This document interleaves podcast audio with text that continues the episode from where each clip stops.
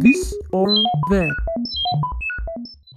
Nah, eh, jadi di segmen ini tuh kita ada kayak mini games gitu, namanya Hmm. itu this or that. Nah, nanti Putra bisa jawab cepet eh, pertanyaan-pertanyaan yang bakal Rahma kasih ke Putra. Jadi Hmm. yang pertama itu ada gitaran atau keyboard? Keyboard. Keyboard. Kenapa Iya. tuh? Karena em, jujur sih sekarang lagi nyaman main keyboard ya karena Oke. eh apa ya? Ya lagi lagi moodnya lagi main keyboard aja gitu dan manggung-manggung juga lagi moodnya main keyboard gitu. Oke. Nah, Lanjut ada akustikan atau full band? full band. Kirain tuh suka akustikan loh. Eh, banyak sih yang bilang kayak Putra yang Selora tuh sebenarnya eh, akustikan doang berdua, tapi itu sebenarnya kita full band.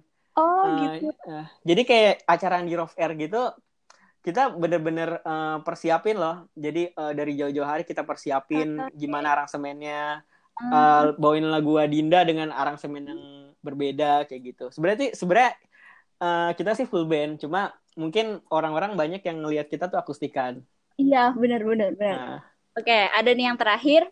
Indie atau mau ikut label? indie. Indie. Ah, ah. Apa tuh?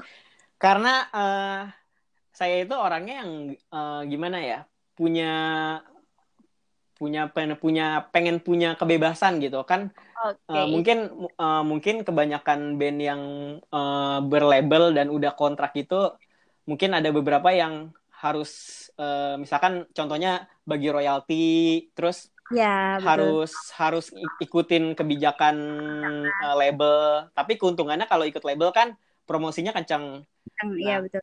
tapi kalau saya milih indie itu kenapa? Karena indie itu bisa independen dan kita bisa eh,